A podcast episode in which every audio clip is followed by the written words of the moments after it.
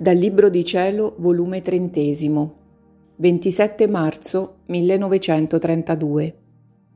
Condizioni di assicurazione per venire il regno del fiat sulla terra. Le manifestazioni sulla mia volontà saranno esercito agguerrito d'amore, armi, rete per vincere la creatura. Mi sentivo tutta immersa nel volere divino ed oh, quanti pensieri si affollavano nella mia mente e la sua luce che formava le sue onde ed una ne seguiva l'altra, e queste onde si convertivano in voce, in mormorio, in musica celestiale. Ma oh quanto è difficile ritenere il linguaggio di quella luce interminabile. Quando si sta dentro di essa pare che si comprende molto, ma non appena si ritira resta qualche gocciolina, e il dolce ed indimenticabile e caro ricordo di essere stata nella luce dell'eterno fiat. Se il benedetto Gesù non operasse un miracolo abbassandosi lui con modo più adattabile all'umana natura, io nulla avrei saputo dire. Onde mi sentivo nella mia mente il quadro del regno della divina volontà e volevo che Gesù mi dicesse quali erano le condizioni di esso, per essere certi della sua venuta. Ed il mio Maestro Celeste, visitando la piccola leonata del suo volere, mi ha detto, Mia figlia benedetta, le condizioni assolute, necessarie e di somma importanza che formano la vita e l'alimento per assicurare il regno della mia divina volontà è chiedere dalla creatura gradi e prolissità di lungo sacrificio. Quindi la nostra bontà, in virtù del sacrificio che chiede, deve dare grazie sorprendenti a chi chiede questo sacrificio, in modo che la creatura, affascinata dal mio amore, dai miei doni e dalle mie grazie, le parà nulla il sacrificio che io le chiedo, ad onta che conosce che la sua vita è finita. Non più avrà diritto sopra di essa, tutti i diritti saranno di chi le chiede il sacrificio. Se non conoscesse tutta l'intensità del sacrificio che accetta, non avrebbe tutto il valore, perché quanto più si conosce la grandezza, il peso del sacrificio, tanto più valore viene messo dentro. La conoscenza ammette il valore esatto e compiuto nel sacrificio. Invece chi non conosce tutto il peso di un sacrificio oh, quanto diminuisce il valore, la grazia, il bene che deve ottenere. E poi il nostro amore resta ferito. La nostra potenza si sente impotente davanti ad una creatura a cui chiediamo grandi sacrifici, facendole conoscere il peso per cui si deve sottomettere, ed essa solo, per nostro amore e per compiere la nostra volontà, accetta tutto. Il sacrificio prolisso porta alla prolissità della preghiera ed oh, come le nostre orecchie si fanno tutte attenzione, i nostri sguardi restano rapiti nel vedere che da mezzo il rogo del sacrificio da noi voluto, la creatura prega e che cosa chiede e vuole? Ciò che noi vogliamo, che la nostra volontà si faccia come in cielo così in terra. Ah, se si potesse metterebbe a soqquadro cielo e terra, vorrebbe tutto in suo potere per fare che tutti chiedessero ciò che vuole, affinché il suo sacrificio ottenesse lo scopo e portasse il frutto da Dio voluto. La nostra paterna bontà è tanta che ci riesce impossibile non esaudire lo scopo di un sacrificio lungo ed una preghiera prolissa. Queste sono le condizioni da parte delle creature e questo l'abbiamo fatto con te e vogliamo che lo conosci, perché noi non diamo le cose nostre ai ciechi, che per la loro cecità non conoscono i beni che vengono dati loro, né quelli che stanno loro d'intorno, molto meno ai muti, che per il loro mutismo non hanno parole per manifestare le nostre verità e le nostre grazie. La prima cosa che diamo è la conoscenza di quello che vogliamo fare di essa, e poi diamo e facciamo quello che abbiamo disposto. La conoscenza si può chiamare il principio, il vuoto, il seme dove mettere il sacrificio, le cose nostre, e far sorgere la bella preghiera che ci debilita, ci incatena con catene, con legami inseparabili e ci fa cedere ciò che vuole.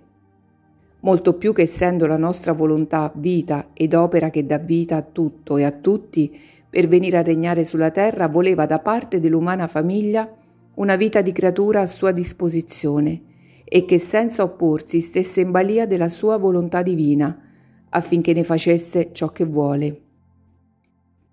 Questo le servirà di poggio e condizione per assicurare il suo regno da parte delle creature. Ora vengono le condizioni di assicurazione da parte di Dio. Ma chi poteva farle se non a chi ne aveva chiesto il sacrificio? Sicché la mia lunga prolissità di manifestare tante verità sulla mia divina volontà, il mio lungo dire sul suo regno e sul bene che vuole e deve fare, il suo lungo dolore di circa seimila anni che vuole regnare e l'hanno respinta le molte promesse che vuole dare di beni, di felicità, di gioie, se la fanno regnare, non sono state altro che assicurazioni che ho fatto alla creatura di questo regno del mio fiat, e queste assicurazioni venivano fatte e suggellate nella cosa più bella, più sacra, più preziosa, cioè nel centro del rogo del tuo sacrificio da noi voluto. Posso dire che non mi stanco mai di fare assicurazioni. Dico, ritorno a dire sempre con nuovi modi, nuove verità, nuove forme, similitudini sorprendenti, sempre sulla mia divina volontà. Non avrei mai detto tanto se non fossi certo che il mio regno non dovesse avere il suo dominio sulla terra. Quindi è quasi impossibile che un mio dire sì prolisso e un tuo sacrificio sì continuo non debbano avere sospirati frutti da parte di Dio e da parte delle creature. Perciò continua il tuo volo in quel fiat che tiene potenza di farsi strada, di abbattere tutte le difficoltà e a forza d'amore farsi più fidi amici e difensori suoi più spietati nemici. Poi ha soggiunto, Figlia mia, il mio concepimento, la mia nascita, la mia vita nascosta, il mio Vangelo, i miracoli, le mie pene, le mie lacrime, il mio sangue versato, la mia morte, riuniti tutti insieme, formarono un esercito invincibile per compiere la mia redenzione.